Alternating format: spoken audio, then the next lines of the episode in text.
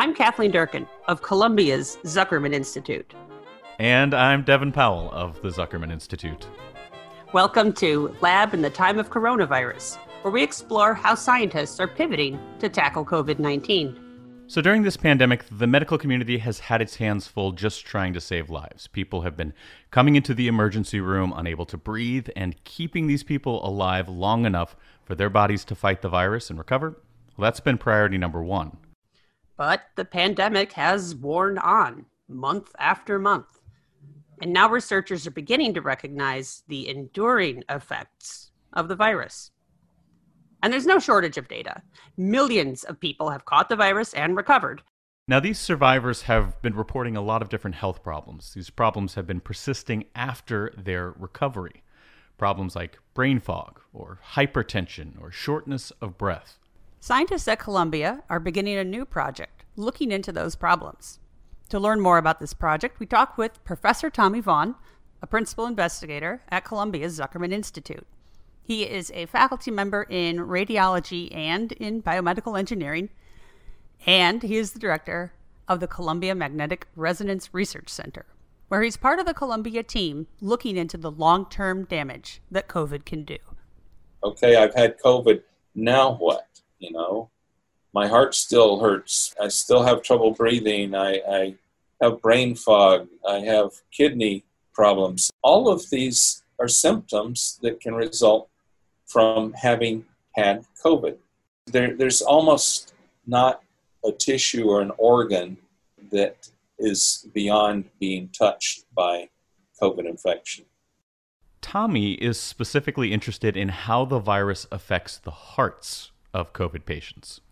We've read anecdotal accounts of as many as 20% or more of, of recovered COVID patients having heart ailments. We're talking about, you know, hundreds of thousands of people potentially. So we truly need to do the research to answer the questions of, you know, what's going on before we can even begin to target therapies. So we've started a study to image hearts in recovered COVID patients and in healthy normals for control. So, who are these recovered COVID patients and healthy controls? Well, one of them might be you. Listeners, get ready for the only advertisement you'll ever hear on Lab in the Time of Coronavirus. And it's in this episode because this study is enrolling participants right now. If you live in the New York City area and are interested, you can find the enrollment link in the show notes. You sound like you know a lot about this, Kathleen. in fact, I do, Devin. Uh, full disclosure, I am helping to coordinate this study, getting institutional approval, recruiting participants, and then scheduling procedures for those participants. And we're looking to enroll people who have contracted COVID and also people who've never had COVID. Now, talking about COVID damaging our hearts and our other organs, I mean, that sounds pretty scary, right? Uh, and the reason that studies like this are taking place is because we don't really know much yet about how widespread these kinds of damage are. But it's important to note that COVID 19 is not unique in its ability to damage the heart. Any virus uh, can attack the muscle tissue of the myocardium of the heart. That's biomedical engineering professor Andrew Laine, part of the Columbia team my mother actually was a victim of this. Uh, she she caught a virus when she was 15 years old, and it damaged her heart all her life, and she eventually died of, of heart disease. Actually, so I'm very familiar with how viruses can uh, you know lock into the myocardium tissue, and it doesn't happen overnight. It you know takes time to for this damage to take place.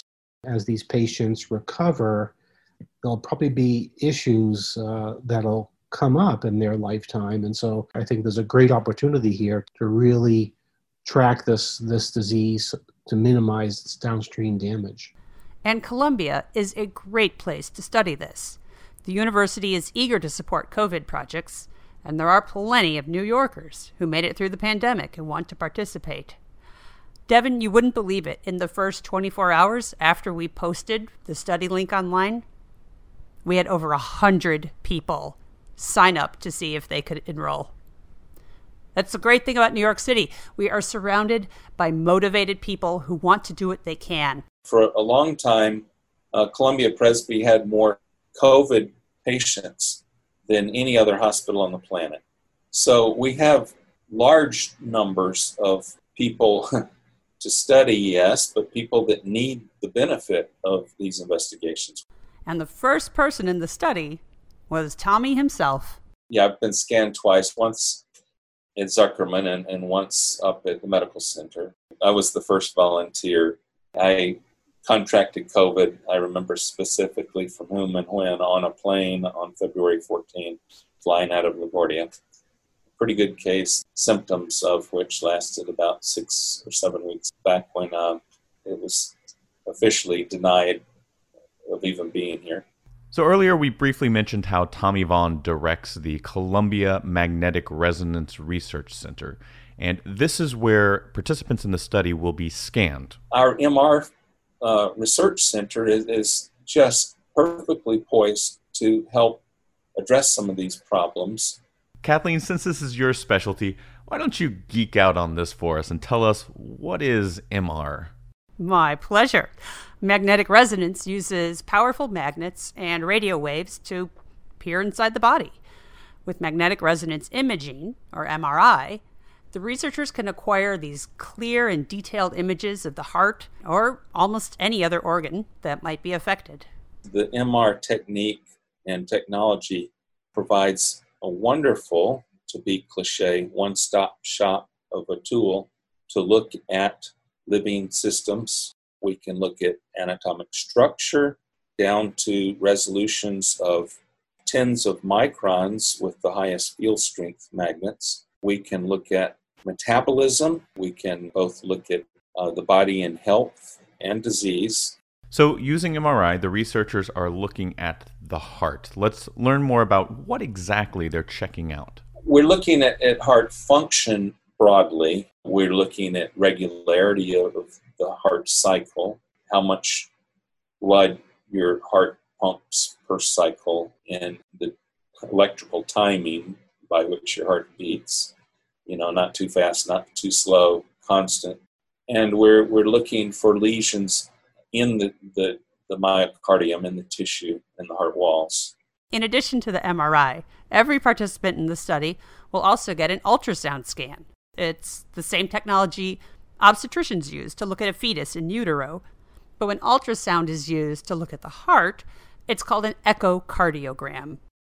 The imaging method uses sound to make an image of the heart in motion.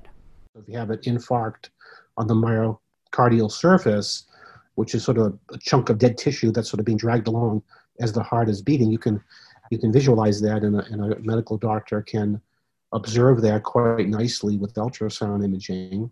The researchers will be feeding these echocardiograms and their MRI scans into an artificial intelligence, specifically a deep learning algorithm.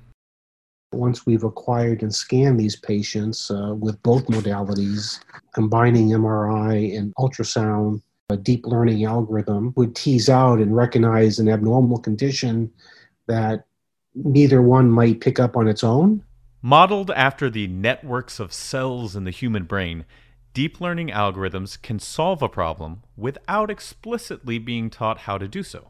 Deep learning algorithms are incredible because they are able to generalize. We don't have to show every variation of every patient on the planet to get them to work well. They are on their own able to tease out these very subtle variances and make a generalized classification of whether it's diseased or non-diseased and so on. Looking at the heart is just step one. The researchers plan to move on and look at other organ systems also. Since we're already recruiting volunteers from the recovered patient pool to image their hearts, why not image their brains in a parallel study so that we have heart and brain images?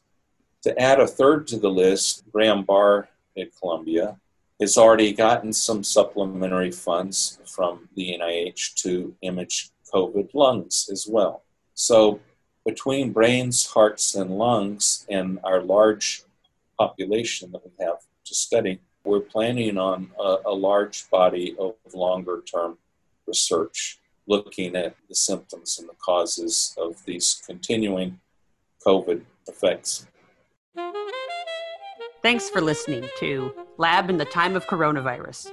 Take a look at the show notes for links to all of the things we discussed, including links to see if you're eligible to participate in this study. You can find all of our episodes at zuckermaninstitute.columbia.edu or on iTunes. Take a moment to rate and review us on iTunes. That makes it easier for other people to find us. And special thanks to the researchers who sat down with us for this episode and the entire Zuckerman team. The music, as always, was provided by Miguel Zenón, jazz artist in residence at the Zuckerman Institute. If you have any thoughts, if you have any questions, you can find us on Twitter and Instagram at Zuckerman Brain. Now, as we wrap up this episode, it is time, as always, for Kathleen to ask our researchers one last question. What is the first thing you plan to do post pandemic?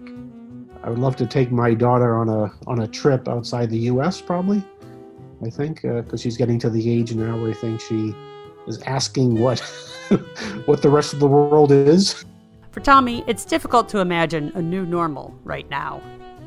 I don't personally believe it will be over any sooner or any more clearly than the flu is ever over. When we cure the common cold or the flu, uh, we'll probably be curing uh, COVID in a similar way.